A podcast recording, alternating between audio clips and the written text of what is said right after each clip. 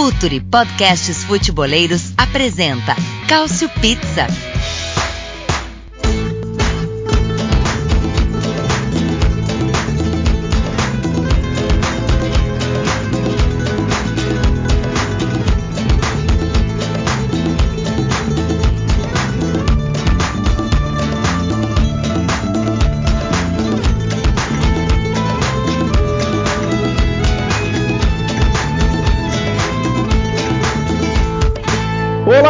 Sejam bem-vindos de volta. Há quanto tempo não aparecemos por aqui? Que saudade do Cautio Pizza, que saudade de repartir essa pizza aqui com vocês. Depois de férias mais longas do que da galera da Câmara, do Senado, né? Somos aqui os políticos do Future, praticamente, depois de um, de um longo recesso. Mas se o recesso foi longo, significa que a gente volta mais do que recarregado, volta pronto para falar da Série A italiana e de, de como os times italianos vão desempenhando aí nesse comecinho de ano. Feliz Natal e feliz Ano Novo a todos vocês, né? É, tanto quanto atrasado, mas sempre prezando aqui pela educação, já que não nos falamos desde o ano passado. É bom ter você de volta aqui, é bom ter a sua companhia no ano de 2021. Que toda a zica tenha ficado no ano de 2020 e que 2021 seja só alegria. A gente vem chegando aqui pro Cautio Pizza número 63, 63. E é claro que eu não estou sozinho nessa. Como sempre, conto aqui com meus fiéis escudeiros, a minha gangue, né? Praticamente. Já que eu falei que estamos com, com férias tão grandes como de políticos, por que não dizer que estamos aqui em uma gangue também? Uma formação de quadrilha, mas uma quadrilha do bem. E o primeiro de todos, como sempre, o nosso sócio fundador, nosso criador, Myron Rodrigues, boa noite, boa, bom, bom dia, boa tarde, boa noite, feliz ano novo. Feliz ano novo, Dali. E a gente falou aqui sobre. Eu quero ser um senador, tá aí. Se for uma máfia, eu quero ser. Não precisa nem ser um capo ali, sendo um conselheiro já tá bom. Feliz de estar tá aqui, a formação boa, a casa tá cheia, Milan é líder, então vai ser um Cássio Pizza muito legal, vai ser bem maneiro. Cuidado que o bicho tá pegando pra máfia lá na Itália, hein? Hoje começou o julgamento aí de não sei quantas cabeças lá pro lado da Itália. Não é um bom momento para se envolver com a máfia, não é um bom momento para ser um capo nem nada assim. Também comigo, ele que está sempre aqui com a gente, é presença mais do que garantida. Quando você vê a escalação, você já sabe que vai ter aquele homem de confiança, aquele cara que não perde jogos por lesão, que não perde jogos por suspensão. Caio Bittencourt, fala Caio. Olá a todos, feliz 2021 a todos. Esse este podcast terá uma eficiência maior do que qualquer vacina, até mesmo a da Pfizer, e terá uma, e terá uma eficiência maior do que petanha no ataque. O que não é muito difícil. É, eu já ia reclamar, né? Já ia falar que mais do que o petanha não é muita coisa, mas calma, vamos deixar as reclamações para depois. Vou, vou aceitar isso como um elogio. E também aqui com a gente hoje, ele que está sempre soturno, sempre ali na retaguarda, nem sempre aparece, mas é de uma importância ímpar para o time Cautio Pizza. Ele, Arthur Barcelos, o nosso editor, e agora também fazendo às vezes aqui, aparecendo no microfone. Fala, Arthur. E aí, Andy, um feliz ano novo para você, todo mundo acompanhando aí a gente. Um abraço pro Myron, pro Caio também, sempre presentes aqui. Pois é, eu sempre tô editando né, os podcasts e agora de vez em quando a gente aparece aqui para criticar um pouco Perisic, Gagliardini. Às vezes tem, tem que falar a realidade, né? Apareça sempre, apareça sempre que puder e sempre que quiser, a porta está sempre aberta. E para você que está marcando toca e para quem ainda não ouviu essa dica que a gente dá toda a santa edição aqui, ou seja, está sendo besta, está sendo bobo, lembre-se que para você apoiar o projeto Future é muito baratinho, 12 reais. Você chega lá, apoia.se barra Future Vai ter muito conteúdo. Os guris estão produzindo conteúdo diariamente. Não é só sobre o campeonato italiano, tá? Porque às vezes o pessoal pode pensar assim: ah, Cautio Pizza, então os caras devem escrever só de campeonato italiano. Não tem nada a ver uma coisa com a outra. É um projeto que abrange tudo no mundo do futebol. Vai ter campeonato inglês, vai ter campeonato espanhol, vai ter campeonato alemão. Tem muita gente escrevendo sobre categoria de base, futebol sul-americano. Vai ter tudo e tudo isso você pode ter por a partir de 12 reais. Mais uma vez, apoia.se barra Future. Chega lá, por favor, fortalece o bonde. É, tô vendo aqui que o pessoal já tá dando aquelas primeiras estocadas já na abertura, né? Só o Myron tá feliz da vida. Então eu vou começar com quem tá feliz, com quem tá querendo muito aí falar bem de um time que vem encantando e vem empolgando muita gente. Os saudosos, então, nem se fala, né? Aquela galera que aparece lá no Twitter e fala: ai, que saudade do Milan. É, essa galera tá feliz, porque a gente vê o Milan liderando o campeonato. Teve ali uma derrota para a Juventus, é verdade, mas é um time que, que vem com. É, inclusive a única derrota do Milan na Série A, né? Vem aí numa toada fortíssima. Agora com 17 rodadas jogadas, o Milan chega na liderança com 40 pontos. E é por isso que eu vou começar com o Myron e, e com o Milan.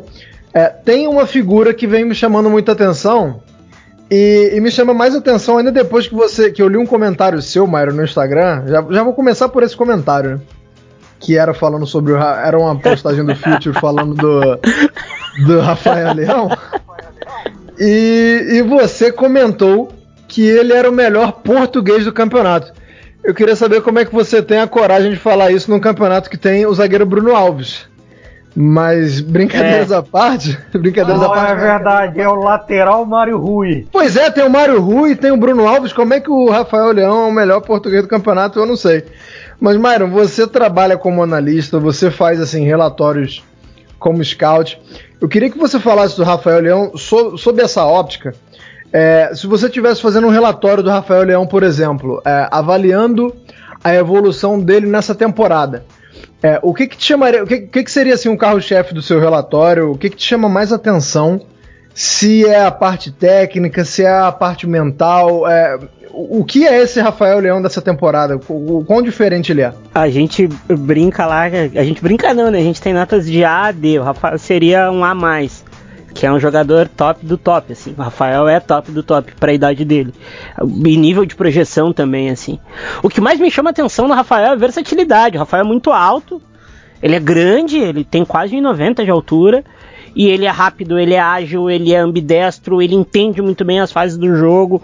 Eu li no Twitter uma análise de um espanhol chamando o Rafael Leão de unicórnio e a gente precisa. Ele é, ele é um milagre, cara. Ele é um jogador muito talentoso. Ele foi uma pescada muito boa do Milan. Mas o que tem me chamado muita atenção nele, principalmente nessa temporada, é a consistência que ele vem tendo, né? Ele vem sendo mais preponderante durante 90 minutos, coisa que não era na temporada passada. E ele melhorou a finalização, ele tá. Ele, eu acho que ele caiu na realidade que ele precisa ser um goleador. Então é, na minha opinião, é o melhor atacante jovem da liga. Ele tá pau a pau com, com, com os mais velhos também. E para todo mundo que dizia que era o Ibrahimovic FC, o Rafael conseguiu, conseguiu abraçar isso e mostrar que ele também pode ser um dos caras do time, né? Ibrahimovic que lute agora. Na minha opinião, Rafael junto com Theo e Benasser e o QCE são os melhores da temporada na, ah, na no Milan. É, e, e, você vinha falando aí dessa, dessa questão dele começar a desenvolver essa, essa veia de líder dele. Caio, é, a gente sabe que quando tá em campo, o Ibra vai ser a referência na, a técnica e referência de liderança, mesmo pela experiência, pela carreira que teve. Mas assim, quando o Ibra não tá, é, não tem uma grande figura, até porque, é, mesmo sendo jogadores experientes, o, os destaques técnicos do Milan eles são muito jovens, né? A gente sabe que o Donnarumma tem anos de estrada aí, mas é jovem. É, o que se é também jovem e também não tem muito tempo de casa, é a terceira temporada dele no Milan.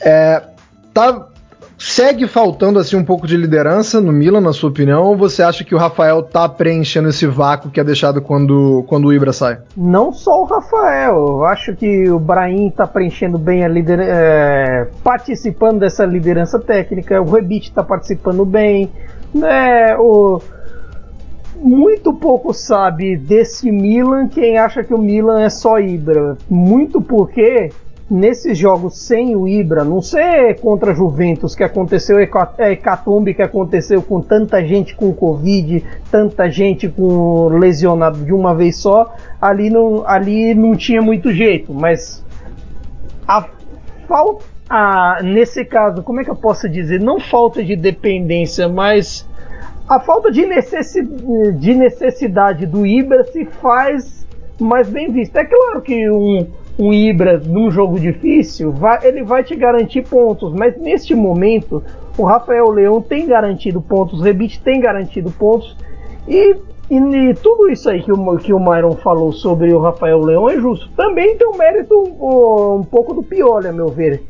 É, que deixou ele flu, o Rafael Leão flutuar mais no campo. Ele não é, não é digamos assim, preso como no começo ele era a, a função de centroavante, que ele até no começo competia com o Piontek, depois competiu com o, com o Ibrahimovic e, e, ne, e nesse momento ele ser menos dependente dessa função abriu um leque de possibilidades enorme para ele. É, um, um, um, leque que o Rebite, por exemplo, ele não conseguiu abrir muito, né? Eu, eu acho o Rebite um jogador importante, eficiente, mas é, não tem, não tem isso, né? É, falta, falta um pouco o que o Rafael tá entregando agora foi o que o Rebite não consegue, não conseguiu ainda entregar.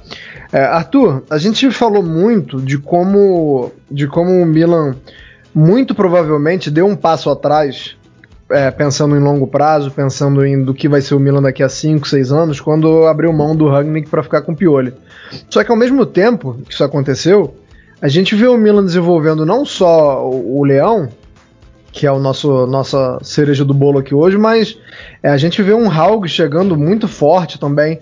É, dá para dizer que o Milan está tentando compensar essa não vinda do, do Rangnick e, e, de fato está planejando assim as contratações a longo prazo?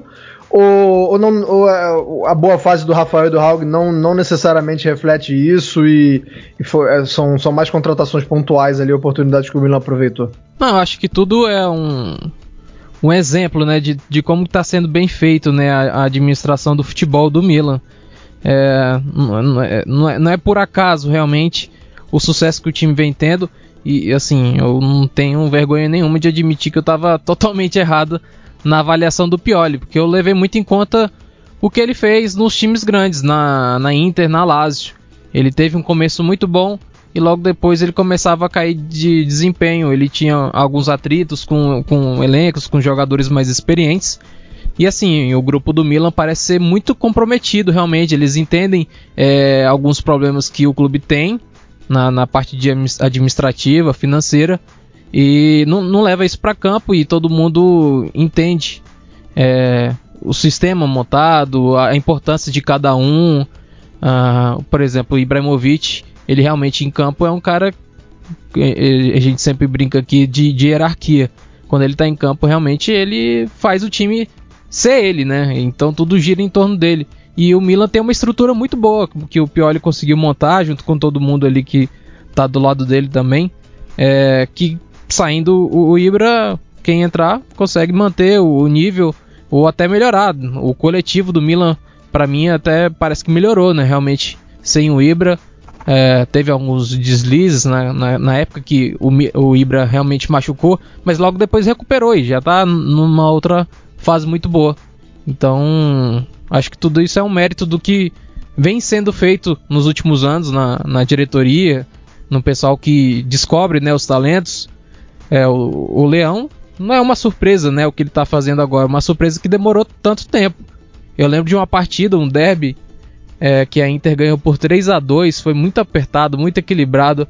O Leão, cara, o que, o que, que ele fez com o Godin foi realmente um massacre. O segundo tempo dele nesse jogo foi palhaçada. É, demais. E aí é, ele teve uma temporada irregular e agora sim, ele está aproveitando, está mostrando o talento dele, é, mais confiante, né? Isso tudo é, é um, um, reflexo do time. O time está vencendo jogos, o cara entra bem e ele ganha confiança com isso, então acho que tudo é um reflexo é, do que está por trás realmente desses jogadores lá na, na, diretoria. Gostei que você começou com a sua fala aí falando que, que talvez não tenha sido justo né, com o Pioli, que, que foi uma avaliação talvez muito precipitada, mas acho que você não está sozinho não, hein? Acho que 100% desse, desse grupo aqui. Eu, na época, você é só você se lembrar como é que eu tava na época. Pois é, não, não, não, se sinta, não seja tão duro consigo mesmo, Arthur, porque na verdade é, era uma tendência é, ser contra a decisão do Milan na época. É, falando ainda sobre essa parte da diretoria e, e, o que envolve o trabalho que não é feito dentro de campo, Eu queria voltar pro Myron, porque eh, a gente tá vendo um Milan que lidera, um Milan que, que compete muito, né? Mesmo, mesmo se não estivesse liderando, acho que o torcedor milanista estaria feliz pelo, pelo nível de, de, de competitividade da equipe. Mas eu não tenho boas notícias, né? Porque no final dessa temporada a gente tem dois jogadores muito importantes do Milan ficando sem contrato. E aí, pensando com a cabeça do dirigente, é, eu queria saber sua, sua opinião, Maio. Donnarumma e Tchalanoglu. É, é, inegável que esses caras têm que ficar. Acho que a, a, pergunta não é nem essa, né? Porque eu estaria queimando uma pergunta à toa. Os dois têm que ficar. O, o Tchalanoglu, inclusive, no mês de dezembro, ele ganhou o prêmio de MVP né, do campeonato. Foi, foi eleito o melhor jogador do campeonato. É, lá no Tempo de Bola, um outro podcast que eu gravo, ele inclusive ficou na segunda colocação no mundo, que é né? muito bom, ouçam esse, pelo amor de Deus. É ouçam, é. Bom, bom, a, a, a, ajuda nós, a casa agradece. Ele só, ele, na nossa opinião, ele só não foi melhor do que o Iago Asper no mês de dezembro, mas o Tchalanoglu, na nossa opinião, foi o segundo melhor jogador no mundo em dezembro. E para um dirigente, a essa altura, o time está muito bem, o time está liderando.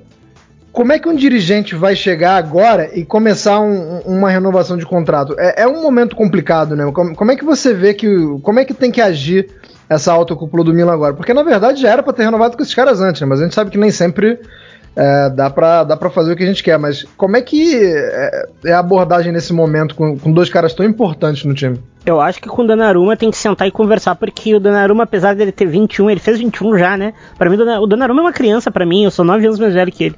Uh, o Donnarumma tem que, acer tem que pegar e resolver o quanto tempo de contrato ele quer e quanto dinheiro ele quer ganhar. Porque ele tem tudo para ser o maior goleiro da história do Milan. Ele é um fenômeno. O Tchalanoglu tem que conversar e chegar nele e tentar resolver ele no denominador comum, porque é a, é a questão que a gente tava falando do comprometimento, né? O Milan tem jogadores que nunca. Não, não é que nunca uh, atingiram o nível esperado deles. Eles tiveram um estouro mais tardio na, na carreira, né? Não chega a ser um, Leicester, um Leicester como aquele, aquele grande conhecedor de futebol falou, mas também não é, uma, não é o pior Milan da história, né? É, eu, a gente lê muita babaquice sobre o campeonato italiano, uh, essa foi uma das, né? Uh, o, o, o, o Tchalianoglu é um jogador que eu era muito crítico, eu sempre fui muito crítico, todo mundo aqui sabe, eu sou muito crítico ao Tchalianoglu, mas nessa temporada, temporada e meia, ele tá sendo melhor, um dos melhores meio-campistas ofensivos do campeonato italiano se achou, tem jogado bem, tem jogado firme. Isso tem muito a ver com o Pioli também de dar confiança. Então, eu acho que tem que renovar. Pelo que eu li hoje, a, a, vai, vão tentar chegar no denominador comum, vão diminuir o, vão diminuir o salário anual para dar mais bônus caso título ou, ou classificação. Eu acho que o Milan não, não é o favorito ao título italiano. Se ganhar, eu vou ficar muito feliz, óbvio. Já falei no outro podcast com uns amigos meus lá de Portugal que eu vou comprar uma caixa de cerveja se for campeão ir para Champions League já é o nosso maior título. Então, mas eu acho que ele, eh, os dois têm que ficar. Os dois são muito importantes para atuar em engrenagem. A gente sabe que o mercado está difícil, a pandemia segura o dinheiro de todos os clubes do mundo. Não existe um clube que não que não tenha que não esteja segurando dinheiro. Então eu acho que ele, eles precisam ficar. É isso. E que bom que você me lembrou desse negócio aí do Milan e do Leicester, porque isso aconteceu umas duas semanas, eu acho. E eu tô até agora tentando achar alguma semelhança entre os dois e não consegui. É, os dois são então, clubes de futebol registrados em suas federações, tem 11 jogadores, são sujeitos a regras de seus países, mas para por aí. Mesmo porque o Milan, tradicionalmente, se você for pegar os títulos nos últimos, deixa eu ver, uns 25 anos, quase, quase sempre o Milan chegou do nada entre aspas, do nada para ganhar. Seja o título de 99, o título de 2004 ou mesmo até 2011, se você considerar que nem fez cócegas em Inter e Roma na temporada anterior.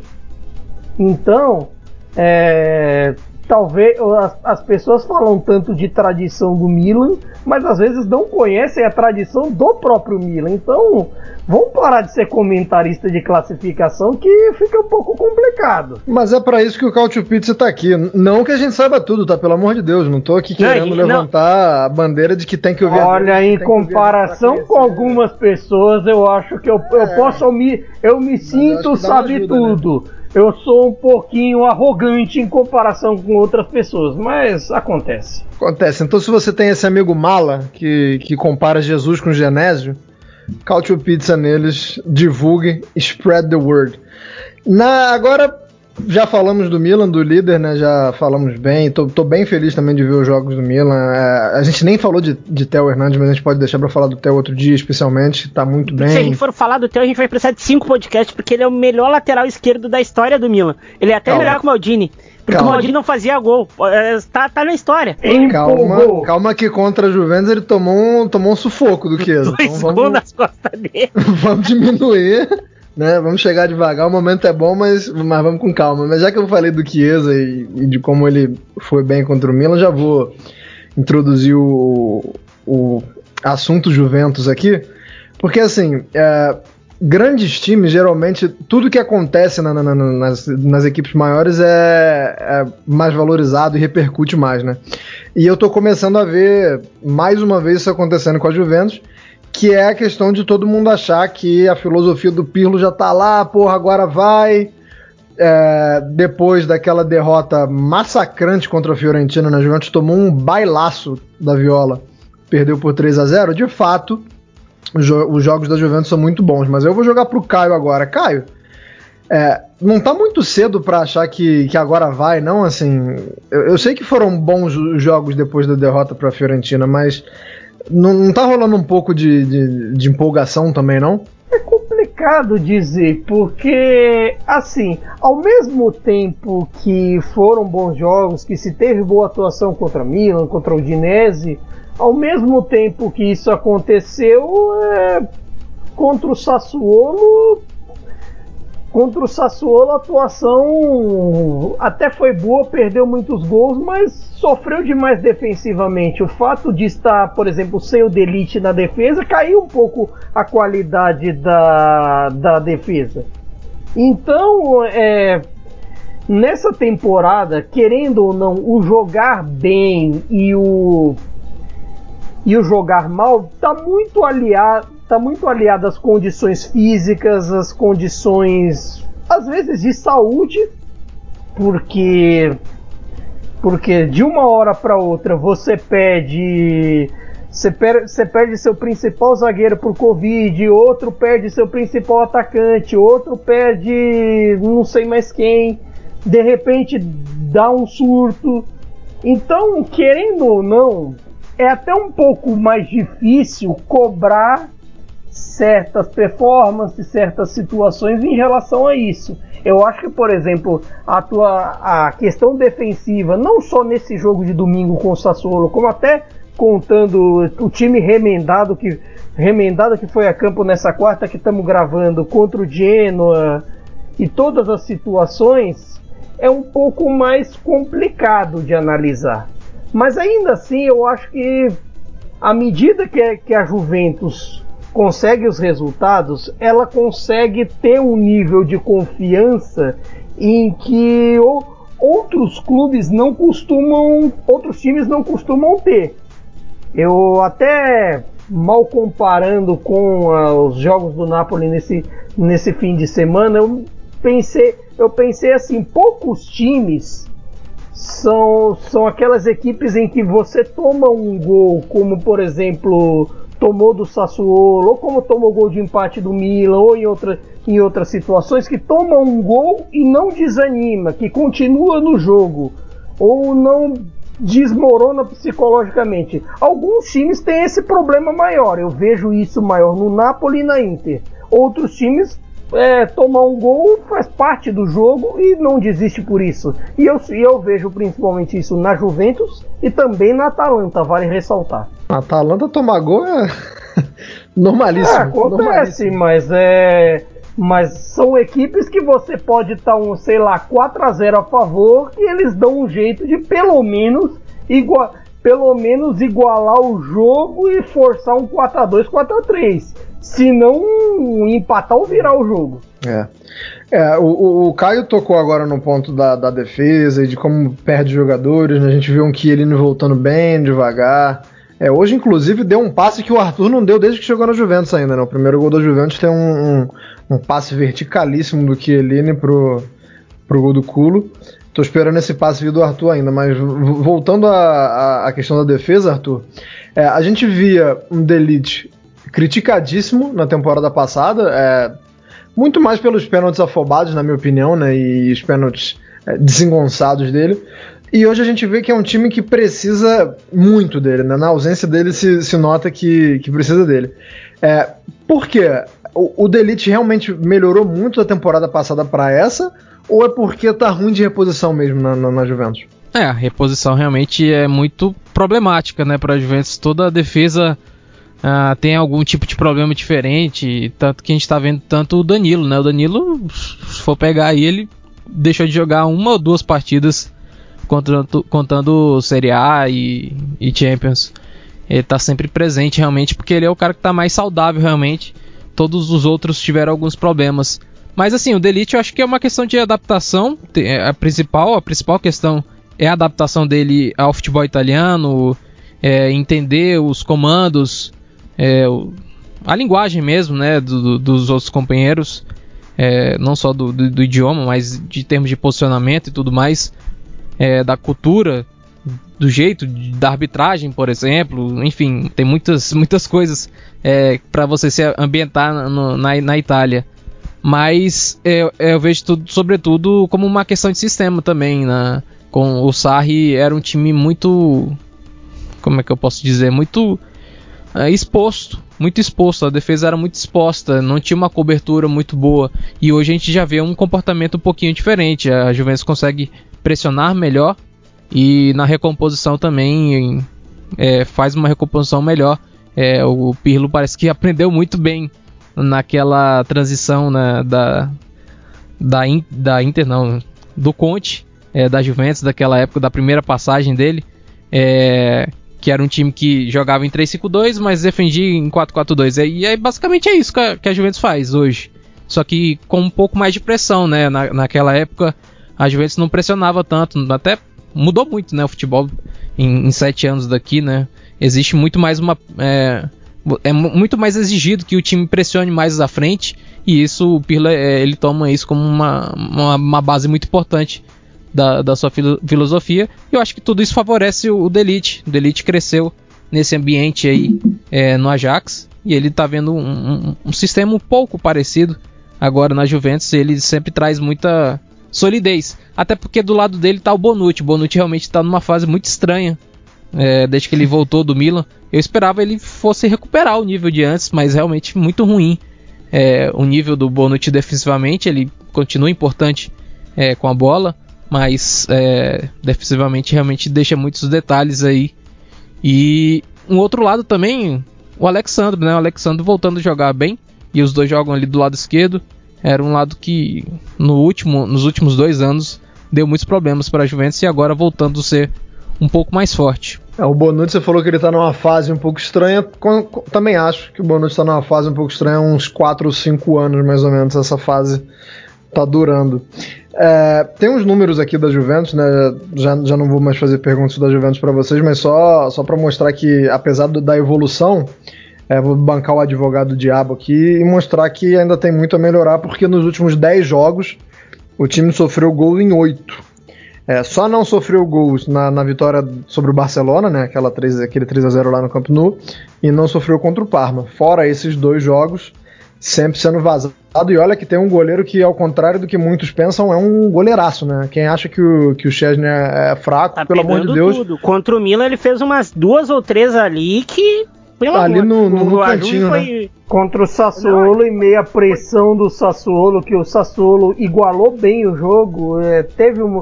Mesmo com 10, atacava bem, todo todos aqueles contra-ataques o Chesney segurou muito bem também vale dizer. Mas eu acho até que essas questões defensivas e até uma, digamos assim, uma, um atraso na, na adaptação e em todas essas coisas, agora ninguém tem mais che semana cheia para treinar. Esse é que é o problema. E essas semanas cheias para treinar eram ótimas para determinados times acertar a defesa. Para uma Juventus trabalhar melhor, para times que de repente tem um sistema de defesa de defesa alta se acertarem melhor. Imagina, por exemplo, quanto um Conte que tem tido todos esses problemas com transição tática, todos esses problemas com, com, com essas situações, com adaptações e tudo mais, não tá fazendo falta, é, de repente, uma semana mais. Uh, podemos respirar, podemos treinar e corrigir certas situações. O negócio é como diria, diria o Fechou, pijama treine. não, e aí se, se você já não tem esse tempo para treinar aí na perda de jogador por causa de Covid, aí o planejamento vai pro saco, né? Agora, saindo de Turim, a gente vai a Bergamo porque temos um, um caso de família é, que está se, se estendendo por muito mais tempo do que eu achava, né? Porém, um tanto quanto diferente do que eu pensava que fosse acontecer. A gente viu. É, acho que no último programa antes da, do recesso a gente falou disso aqui. Foi, foi um momento Nelson Rubens explicando é, a treta Papo Gomes e, e Gasperini, e por isso eu não vou entrar tanto nisso. Agora, se o Papo Gomes esperava que, que a Atalanta ia cair de, de ritmo, ia cair um pouquinho, e por isso o Gasperini ia voltar atrás e falar com ele, enganou completamente, né, Mário? Como é que, como é que a Atalanta não caiu de ritmo, perdendo é, o líder, né? Porque é o capitão, inclusive é, recebeu o apoio, recebe ainda o apoio de muitos jogadores. Como é que a Atalanta não caiu tendo o afastamento do seu principal jogador. É, isso aí é mais um ponto favorável ao, ao Gasperini, né? A gente, a gente pode pegar e falar que ele não é o treinador dos sonhos e que o, todo mundo ali da Atalanta vai jogar só lá e, cara. Isso aí é muita gestão de grupo. Ele tem um pessoal, ele tem um time muito na mão. É um time muito na mão. É, é impossível dizer que dizer que os caras da, da Atalanta não correm por ele, porque, pô, correm, a gente sabe. A, a, a situação do, do Papu com qualquer outro elenco mexeria muito, cara. Mexeria muito, mas, pô, ele, ele volta com o Illicite, que tava muito tempo sem jogar futebol. Tá? Ele volta e, pô, já volta dono do time. Você tem as lideranças de tempos que seguem jogando muito. E tu tem o, o Luiz Fernando Muriel que saindo do banco tem uma participação por minutos gol muito grande. Não é o time brilhante da temporada passada, na minha opinião. Não é o melhor, o me, a melhor Atalanta, a melhor versão da Atalanta, mas ela segue competindo muito firme. Muito firme e, e eu quero que esse caso de família dê certo e o papo fique. Porque a gente sabe, o Papu, ele, é, ele, ele não é, é, é, não, A questão do Papu não é a questão só técnica, cara. É uma questão cult do jogo. O Papu virou o que já foi há muito tempo o Savicevic pro Milan, naquela questão cult do jogo, sabe? Um cara que a gente gosta dele de graça. Eu gosto do Papu de graça. Nem meu tipo de jogador preferido, mas eu fico muito feliz vendo ele jogar. Então eu acho que ele, deve, eu acho que ele tem que ficar pro nosso bem, assim carisma e aliado ao que ele vinha jogando, né? Também acho que, que explicam é, esse, o tanto que você gosta dele. Mas eu, eu, eu falei agora do, do. É, o Arthur, dá para Atalanta pensar assim? É, Atalanta e eu digo Gasperini, digo diretoria, porque isso envolve negociação ou não. Dá para a diretoria da Atalanta pensar assim: bom, não preciso do Papu porque o Ilicic está de volta. O Ilicic é digno de inspirar essa confiança ou uma coisa não tem que ter relação com a outra? Eu, eu acho que o Ilicic ele consegue ser mais uh, decisivo do que o próprio Papu. Apesar de todo o sistema realmente, igual tinha falado do, do Ibra, é, no, quando o Papu joga, tudo gira em torno dele, né? Ele sei lá, não tem como denominar a função que ele faz. Não é só um trequartista, não é, é, não é só um regista, ele faz tudo. Mas assim, mais do que isso, o Gasperini tem um sistema muito bem montado, né? Todo mundo que entra consegue, é, se talvez não com a mesma função, mas consegue dar uma coisa diferente para o time. É, mas é, é, é fundamental nessa saída do Papu que alguém lidere esse time. Então o Elitite tem feito isso. E, e ele já estava fazendo, né, antes da, da, de todo aquele episódio uh, da Covid-19 e tudo mais. Ele era, para mim, o melhor jogador do futebol europeu, não é só da, do futebol italiano. E agora ele está pouco a pouco recuperando a confiança. É, e não ter um, um cara para dividir a liderança dá mais responsabilidade ainda para ele. E ele dá essa resposta realmente é incrível. E eu acho que o Ilitite tem, tem tudo para continuar assim, né? É, sem Papu ou com Papu, ele vai continuar nessa forma e fatalmente vai recuperar essa condição de um dos melhores jogadores do futebol europeu. E, enfim, falando sobre o Papu, o meu sonho, para falar a verdade, é ver ele no Napoli. O Caio pode falar com mais propriedade, mas eu acho que ele é oh, perfeito. Você, você me furou, era, era, era o que eu ia jogar para ele, mas. Ele é perfeito pro Napoli, cara.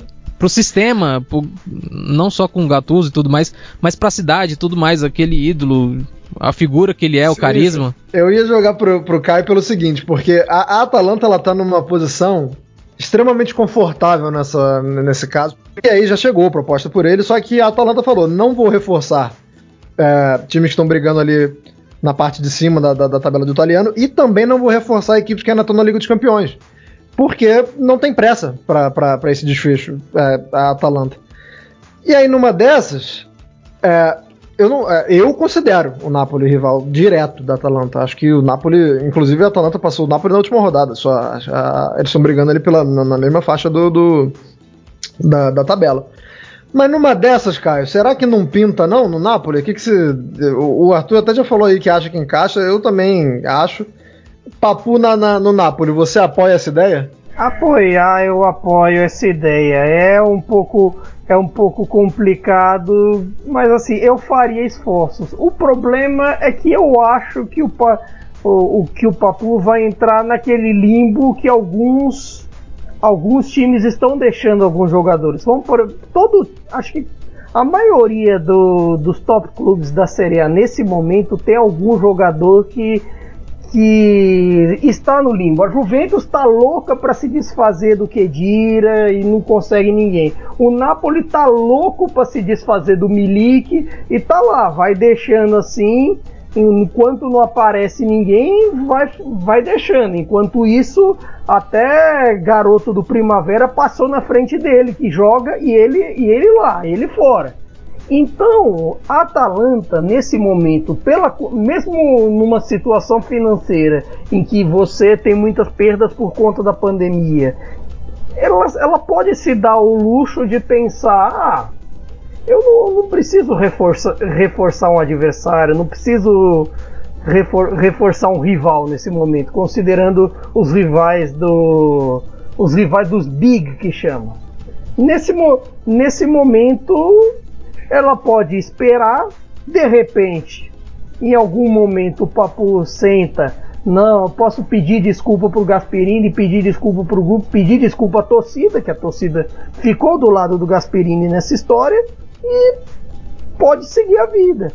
Nesse momento, até melhor para eles não sair, nossa, eu preciso vender, eu preciso vender, porque vai ter, vai ter um momento que pode não ser tão favorável. É, eu sei lá. Minha, minha opinião é que se, se esse pedido de desculpa fosse rolar, ele já teria rolado, porque o comportamento do Papu nas, nas redes sociais é de quem tá. Desculpa o termo, mas tá cagando e andando pra situação. Ah, eu, eu acho assim, é, nesse, nesse comportamento todo de como é que é de pedir de, desculpa ou não, eu acho que ainda tem, eu acho que ainda tem meses para rolar. Tem muita água para passar nessa ponte. Vamos lembrar, por exemplo, de um caso recente assim de briga de clube, alguém, alguém que já já não é citado nesse podcast, é talvez, sei lá, metade, metade de um ano, um ano, não sei. O Icardi.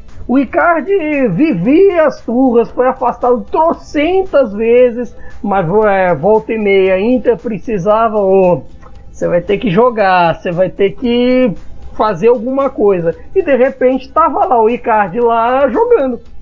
Mesmo com o Lautaro lá, mesmo com outros caras lá. Então, de repente, a situação até obriga eles sentarem, resolverem como adultos e fazer as pazes. Mas Querendo ou não, essa situação, o Gasperini está forte, a Atalanta está forte, acaba sendo benéfica para a própria Atalanta. Que, tipo, no final das contas, é um sinal de que o treinador é forte. De que o, grupo pode olhar para o treinador pensar assim: não, aqui tem quem manda e não, é o não são jogador, o jogador. Mesmo o Papu Gomes, capitão etc., a, a, brigou e aconteceu isso, então eu não posso. Vamos seguir, seguir o homem, vamos seguir o gasto. Então Pode ser isso. É, e, e, lembrando aí que a Atalanta já rejeitou algumas propostas e o próprio Papu já rejeitou algumas também porque vieram propostas da Arábia, né, o Al Hilal.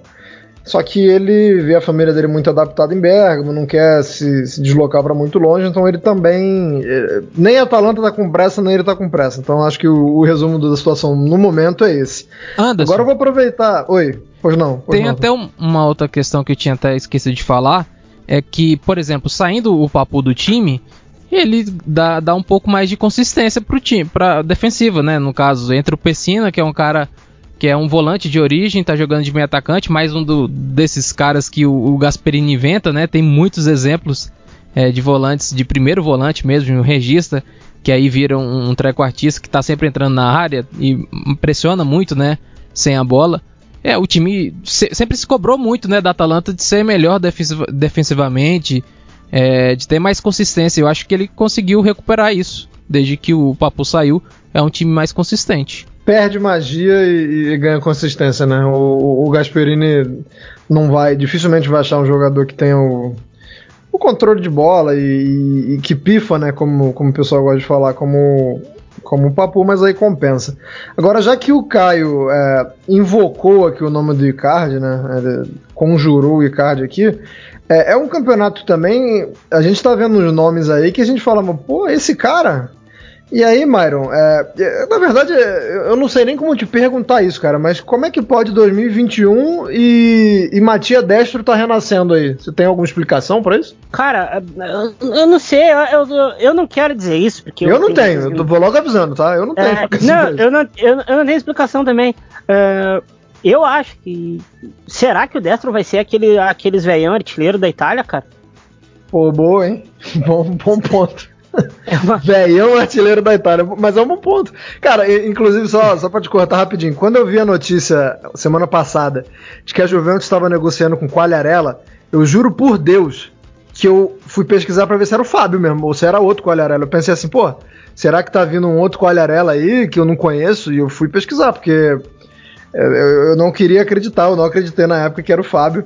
Mas enfim, prossiga com o seu raciocínio do destro aí. Não, algo que é algo que é muito que é muito comum na Itália é o, é o centroavante velho, cara. O centroavante velho na Itália faz muita coisa. E, e mano, é, é, surreal que ele tá jogando bem, cara. Ele, ele, não tá, ele não tá só fazendo gol, ele tá jogando bem. Tá certo que o time é, o time é bem ruim e tal. Mas ele tá jogando bem.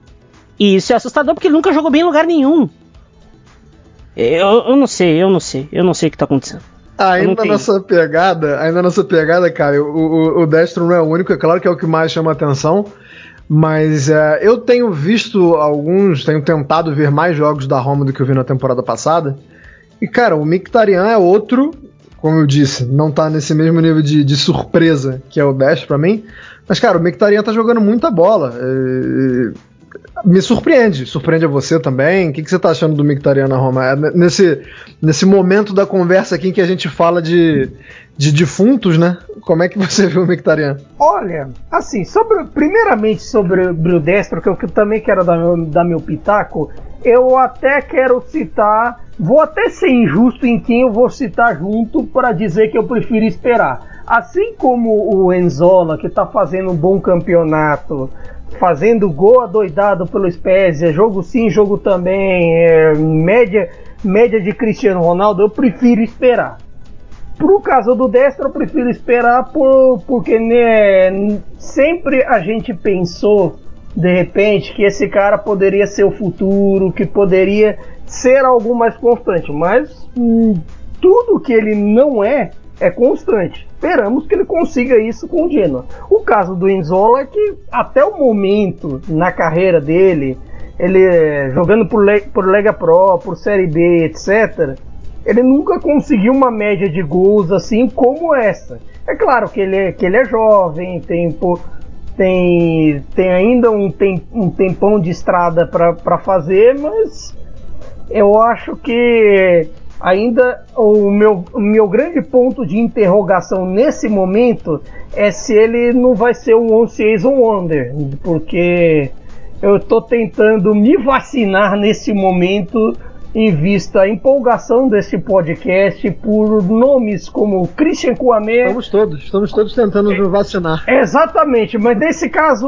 nos vacina literalmente, mas eu digo esper, é, esperando em vista o que aconteceu com Christian Kouamé e com Piontek também. Mas sobre, sobre, agora falando sobre a Roma, eu acho que é um que, que pesa não só o bom futebol do Mictariano, também tem o bom futebol do Pedro, o bom futebol do Zeco quando está em campo. Nesse, nesse esquema da Roma, do, do Paulo Fonseca, com, com muita ofensividade, com muita força, até nomes que eu achava que eu tinha um certo pé atrás, com o Borja Maioral como substituto do Zeco, estão dando conta do recado. Nesses jogos menores, assim, contra adversários mais abaixo do, do chamado Big Six ou Big Seven. Vamos, vamos botar. Ou seja, os jogos que a Roma gosta de perder, né? É, esse tipo de jogos assim, fora esses, a Roma tem ganho. E esse tipo de, e esse tipo de jogo, você ganhar, te coloca na zona, na zona, no G4, te coloca na zona da Champions. Só vê, só vê, por exemplo, que quem tá fora nesse momento, que é Atalanta e Napoli, ali no mesmo pelotão que ela, tropeçou bastante nesse jogo, tropeçaram bastante nesse tipo de jogos. E, e ganhá-los faz a, faz a maior diferença, mesmo que você tome goleada pros dois, que foi o caso da Roma. E a, Roma, e a Roma precisa resolver esse mistério, até pensando no derby mais à frente, nos clássicos do segundo turno, a, a digamos assim, a, a sanar esses problemas nos confrontos diretos, porque confronto direto você pode é matar ou morrer muitas vezes. E, e nesse quesito a, a, Roma não ganha, até o momento ainda tem o derby por, por, fazer, não ganhou nenhum clássico no turno. O que de certa forma é preocupante, porque por exemplo, tivesse ganho um, de, um desses, estaria no pelotão com Milan e Inter, poderia pensar até em Scudetto. É difícil pensar, por exemplo, a Roma, a Roma em Scudetto, mas de repente numa Série A tão doida, não dá para descartar, é. não dá para descartar nem a Lazio por escolher. Você citou três, você citou três caras que estão muito bem ali, mas eu, não, eu, não, eu só não consigo ver a Roma brigando pelo escudeto porque o pior goleiro da Roma é sempre quem tá jogando, né? Incrível como a Roma não consegue ainda se acertar. Se tá jogando o Paulo Lopes, você pensa que talvez pudesse estar o Mirante e vice-versa. Mas de fato é, é, é, um time que, como eu disse, eu tenho tentado acompanhar mais e, e tem me agradado. É, você falou aí que a Roma tem. É, ela tá, tem feito, basicamente, quando a gente olha para a tabela, né, de pegar os times mais fracos, ela tem feito feijão com arroz. Mas eu queria entrar num assunto aqui que é. Eu tenho, eu tenho gostado muito de ver os times que subiram da Série B. Né, para essa temporada. A Roma não é um time que, que tá perdendo ponto para essa galera. Agora, Benevento, Spedia e, e, o próprio Crotone, mas até num, num nível muito menor, estão é, tirando ponto de muita gente interessante. E eu queria passar para o Arthur, primeiramente, todo mundo vai falar sobre esse assunto, mas é, a, a, minha pergunta para você é um pouco mais ampla e menos específica, Arthur. É, o, esses times que subiram da B para nessa temporada, eles estão entregando alguma coisa diferente pro campeonato? Eles estão elevando o nível do campeonato? Boa pergunta. É, mas deixa eu só, só, falar rapidinho do Destro. Destro que é cria da Inter, né? Eu cheguei a ver ele jogar no, no sub-19, sub-18. É, essa fase dele aí é o pacto do Genoa. Genoa toda vez é assim, quando ele tá ameaçado de cair, ele é, volta, consegue uma recuperação incrível, aí surge um cara das cinzas, vira. Sacrifica uma alma, né? A alma, no caso, é do Destro. Cara, o Preziosi, eu não sei o que acontece com ele, não. Ele, ele deve ter um pacto mesmo, realmente. Deve ter uma, uma coisa assim. Mas, assim, é, falando dos times que subiram, é, lá na Cautiopédia eu tenho sempre esse compromisso. não é bem compromisso, enfim. É, eu sempre faço umas revisões sobre os times né, que sobem no meio do, da temporada também, já prevendo o que, que pode acontecer é, de quem pode subir, por exemplo, e não me surpreende de forma nenhuma é, o desempenho dos três times. É, inclusive, eu esperava mais pontos, é, por exemplo, do Crotone. O Crotone é um time que joga muito bem. Eu Só que eu, eu acho é. que ele esbarra nas próprias limitações técnicas. Ele propõe um jogo bacana e tudo mais. Joga muito bem. O Júnior Messias, inclusive, fantástica a história dele. Ele jogando muito bem, é o melhor, melhor jogador do time. É, só não tem mais vitórias realmente porque falta, falta recurso ali é, pro time do Stropa para ganhar mais jogos realmente. O Messias joga bem, mas ele não ganha realmente jogos. Então falta um companheiro talvez ali para ele para fazer esses gols. Mas o Spezia, por exemplo, o Spezia com o italiano era um, um, time fantástico na Série B e ele está conseguindo reproduzir isso. Tem a, a, própria limitação, da mesma forma que o Crotone, é, mas conseguiu montar um, um, grupo muito grande, né? Um, o, o, elenco do, do Spezia é incrível, uhum. é gigante, parece a Udinese de, de uns 5 anos atrás. é, às vezes eu perco conta de quem tá lá. O Léo Senna tá lá, que é a revelação aqui do, do futebol goiano, eu sempre acompanhei a carreira dele flopou no, no Atlético Mineiro, apareceu do nada no Spezia. E, nem, nem joga praticamente. É, mas era um time que sempre foi muito propositivo, pressionava muito lá na frente, é, guardava muito bem a bola.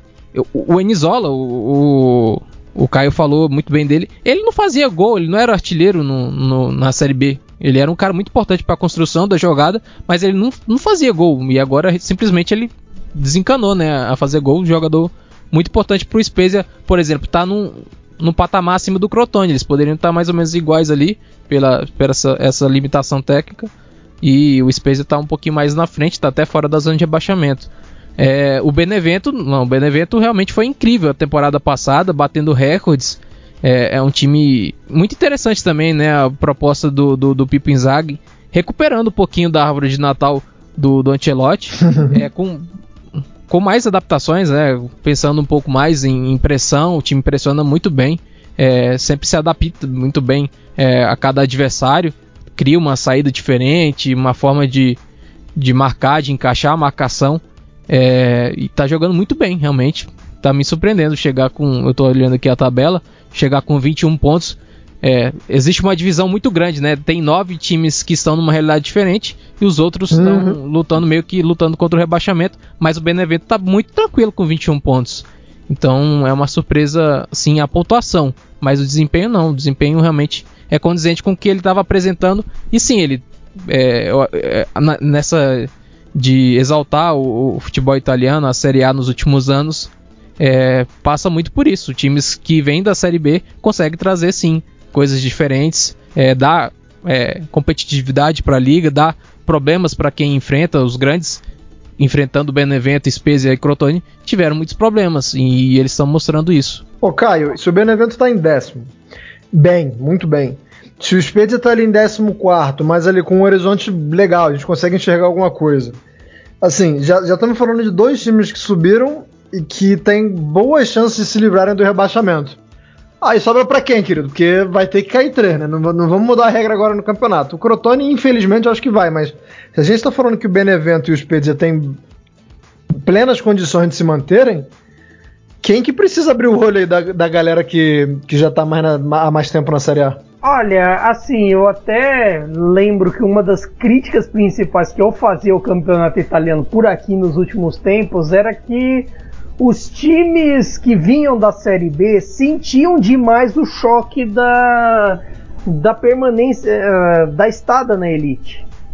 Aconteceu com o Benevento, até com toda aquela sequência de derrotas, uh, até apareceu o Milan na vida deles e caiu. Aconteceu com o Carpe, aconteceu com o próprio, uh, o próprio Crotone, que ainda deu tempo de se recuperar na base da raça e do trabalho do David Nicola.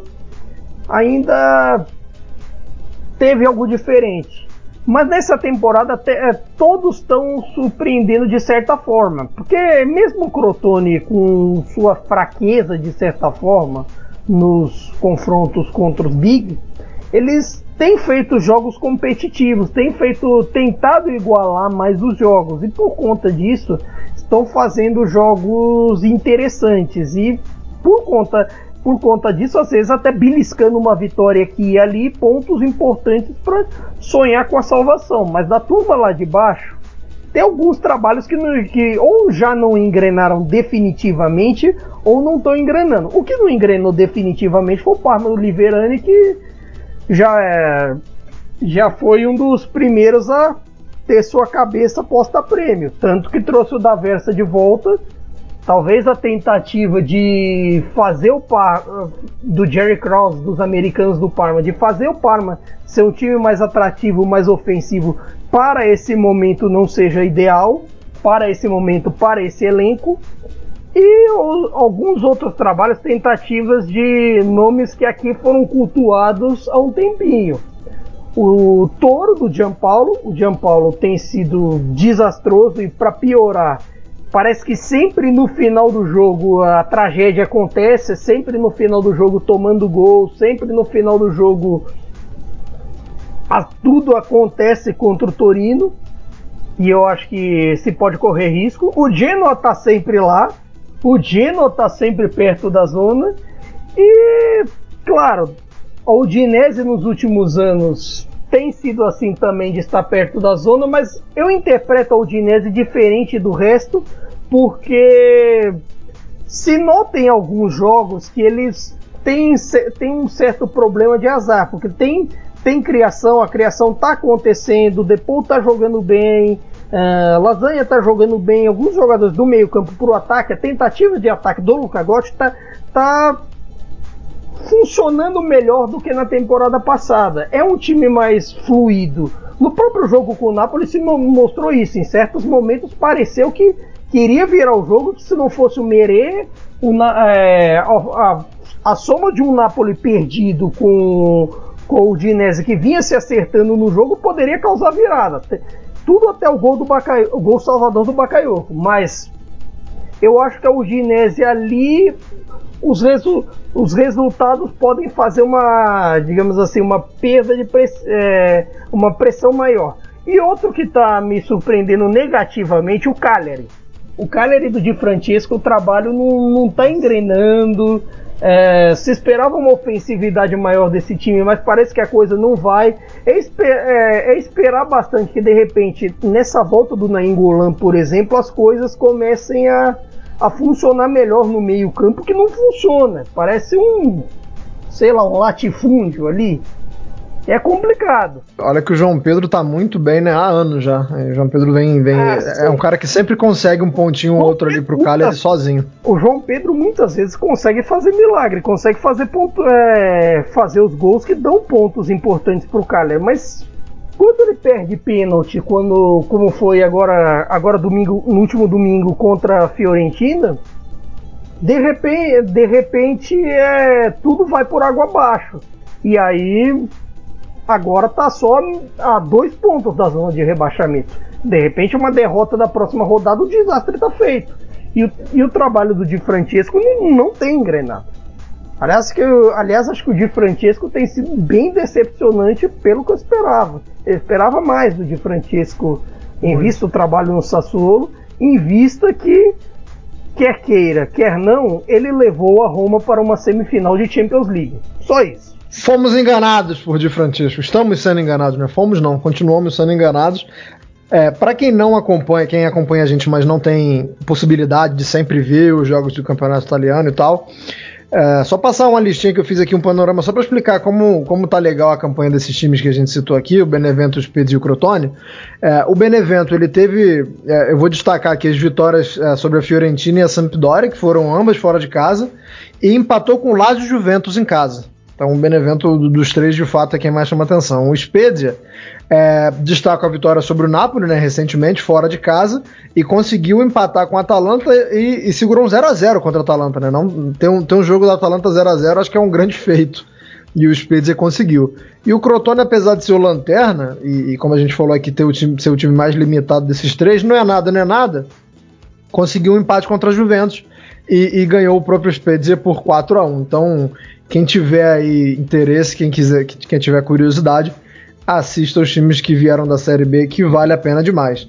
No roteiro oficial que eu mandei para vocês, senhores, o programa já estaria acabado agora, mas eu resolvi fazer uma brincadeirinha com vocês, que não estava no planejamento, que é bom pegar os amigos assim de surpresa. Tá Quando ótimo. eu tava. Ah, sempre bom. Quando eu tava vendo a questão do, do, do, contrato do, do, Donnarumma, do Donnarumma e do Tchalanoglu, eu me dei conta de que tem muito jogador, né? É, ficando sem contrato agora em junho. Então vou fazer um, um jogo aqui, uma brincadeira com vocês pra gente encerrar essa edição. Que é o seguinte: eu trouxe 10 nomes aqui. Vou falar o nome e vocês falam na sua cabeça assim, onde vocês veriam ele jogando na Itália? Assim, se o cara, se o time tem condição de contratar, ou se o cara tem assim uma aparente identificação com a equipe, é, solta. Só, só não pensa muito não. Eu vou falar o nome, vocês largam aí. Eu vou jogar o primeiro aqui pro Myron. Até porque. É, e, e, só pra, só pra esclarecer, eu sei que o contrato do Messi se encerra agora. Eu não trouxe o Messi pra discussão por um simples motivo. O Myron que torce pro Milan vai falar Milan. O Arthur que torce pra Inter vai falar Inter. E o Caio vai falar Napoli. Então, né, porra, não, Não, faz é sentido verdade, trazer. eu ia falar Inter. Eu ia falar Olha Inter. só. Porra, fiquei surpreso. Então dei mole. Deveria ter trazido o Messi, não trouxe, porque eu achei que ia ser, ser lógico demais. Mas vou começar com o Myron. Myron, 3, 2, 1, Tyson. Ah, é sacanagem. Tyson no na Roma. Bom, pô, já começou bem. Já gostei, já gostei da resposta. Caio, Sérgio Ramos. Ai, ai, ai, ai. Inter. Que isso, rapaz? Eu achei que você ia achar que o Sérgio Ramos era a cara da Juventus. Eu acho o Sérgio Ramos a cara da Juventus. Agora, pra, co- como vocês interpretam isso aí, você que tá ouvindo, eu deixo pra interpretação de cada um. Mas acho que o Sérgio Ramos tem muita identificação com a Juventus. Arthur Barcelos, Agüero. Agüero, Inter. Ó, o cara puxando, o cara tá puxando, puxando peixe pra brasa dele, cara. Não acredito. Mas seria. Teria um encaixe muito bom ali com o Lukaku e o Lautaro. Bom. Myron é Rodrigues. Diego Costa. Diego Costa é a cara do Milan, já que a gente tá indo atrás do Mandzukic, né? Então, Nossa, é verdade, a Mandzukic. diferença, é, a diferença é que um foi criado no sertão nordestino, né? O outro é maluco lá do, do leste europeu. Boa. Voltando agora, Caio Alaba. Alaba. Juventus. É, o, pessoal, o pessoal tá querendo reforçar a zaga que eu falei que o Sérgio Ramos tinha cara da Juventus, você vai de Alaba. Eu acho que tá um pouco na cara que a Juventus precisa de, de, de um zagueiro. Arthur Barcelos, Memphis Depay. Porra. É. Milan. Cara, realmente, o Memphis, ele. é- Ele é, é difícil né, de entender ele. Ele era, ele era um ponta esquerda lá no PSV e, e flopou no, no Manchester. E agora ele tá meio, sei lá, ele meio livre, né? Meio papu na, no Lyon. Talvez na Roma. Roma tem essa função, né? Ali com, com o Dzeko e o Mkhitaryan. Talvez. Boa, vez do Myron. O Hinaldo. Milan. Milan. Porra, meu irmão, você quer, quer o mundo? Jogadoraço. Não, Inclusive, não. esperou ele na Inter. Seria espetacular. Porque pensa comigo, Myron. Eu, eu- eu só vou te, eu só vou interpelar pelo seguinte: pra você, Benacer e Kessier é, é, são eles, ele, é, é, Deus no céu e eles na terra. Você ainda quer o Hinaldo? Sim. Claro, pô. Ele não gosta eu não- Faz sentido. Eu não gosto de Tchalanoglu. Aí Faz o sentido. Ainaldo não pode jogar de 10. Eu Pode jogar quero o Ainaldo no meu time em vista que precisa de alguém para jogar junto com o Bacaiô. O Fabian Ruiz nessa função, não sendo mezzala, não tá dando conta do recado. Chavalho e ah, a corneta. Então já vou jogar pra você que o próximo é você mesmo. Davi Luiz. Jesus Cristo! Uma escolha difícil, já diriam alguns jornais. Deixa eu pensar. Eu poderia algum rival de sacanagem? Roma! Ele é o típico zagueiro que a Roma tem contratado e, às vezes, motivo de piada, de repente, ele vira gênio lá. Só vê o Smalling. Faz sentido. Embora eu acho que o Smalling tá muito bem, mas eh, eh, quando chegou de fato era, era como se fosse o Davi Luiz em inglês, concordo com você. É, quem é o próximo é o Arthur, né? Angel de Maria. Caramba. De Maria, espetacular. O Milan. Pô, você é muito bonzinho com seu rival. Tá, tá louco. Obrigado, obrigado, eu vou querer. Pra Você- fechar, trouxe um nome diferente, mas acredito que quem acompanha muito futebol sul-americano saiba quem é. Myron Rodrigues, onde Nico de la Cruz, River- do River Plate, Nicolás de la Cruz, onde ele jogaria na Itália. No Napoli. Seria Porra, o cara, ajuda, hein? seria, Ajuda, hein? pô, seria o cara da bola parada, dinâmica com bola que se perdeu Deus de Hamsik, então eu acho que é ele, cara. Ali- Aliás, me permite, Nath Fernandes na Inter, por favor. É, também. Boa, muito obrigado aí. É é bom quando vocês topam a brincadeira. Nacho Fernandes, Montiel e De La Cruz, de repente, acho que alguns jornais podem estar ventilando os nomes aí nos próximos dias, né? no nosso campeonato, digamos vamos assim. Trabalhar, vamos trabalhar é, para isso aí, é, meus, eu... dirigentes, meus dirigentes italianos, que é, de fato é, três grandes nomes. O problema é que, como diria Márcio Braga, acabou o dinheiro.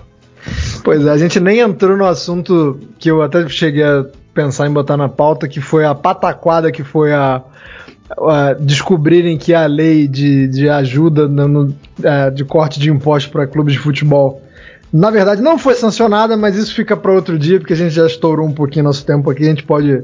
Me lembrem de falar isso nas próximas edições, que é um, é um assunto denso, é um assunto interessante, é um assunto que tem impacto Se direto no, no, poder de contratação. No podcast, já vou avisando. Eu abordarei na minha coluna.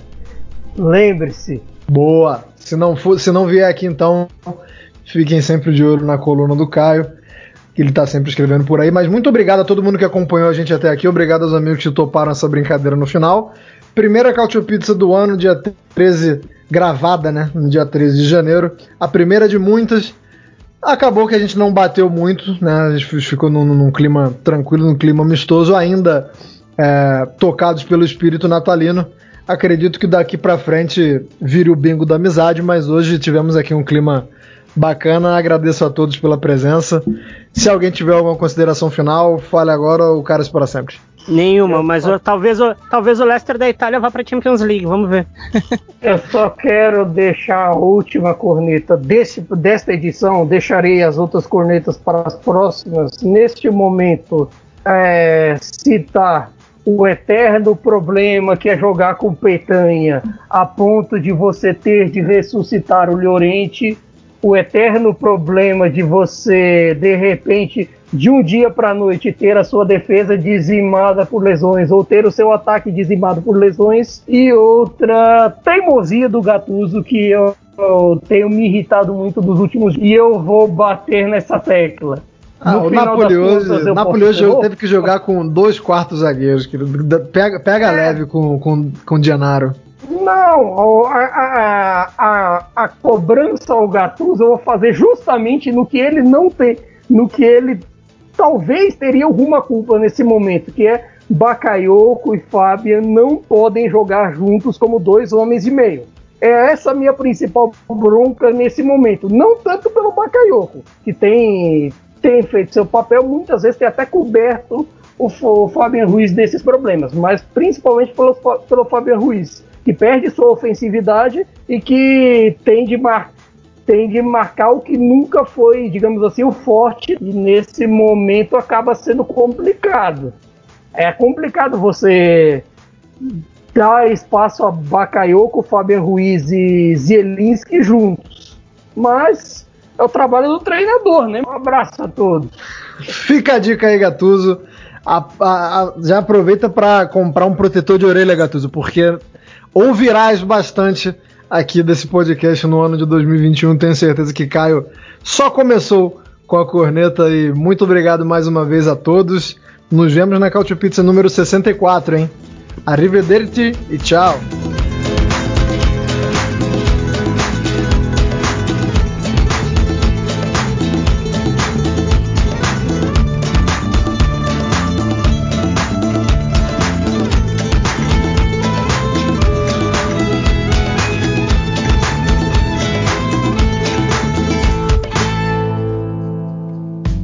Futuri apresentou Cálcio Pizza. Acesse www.futuri.com.br e pense o jogo.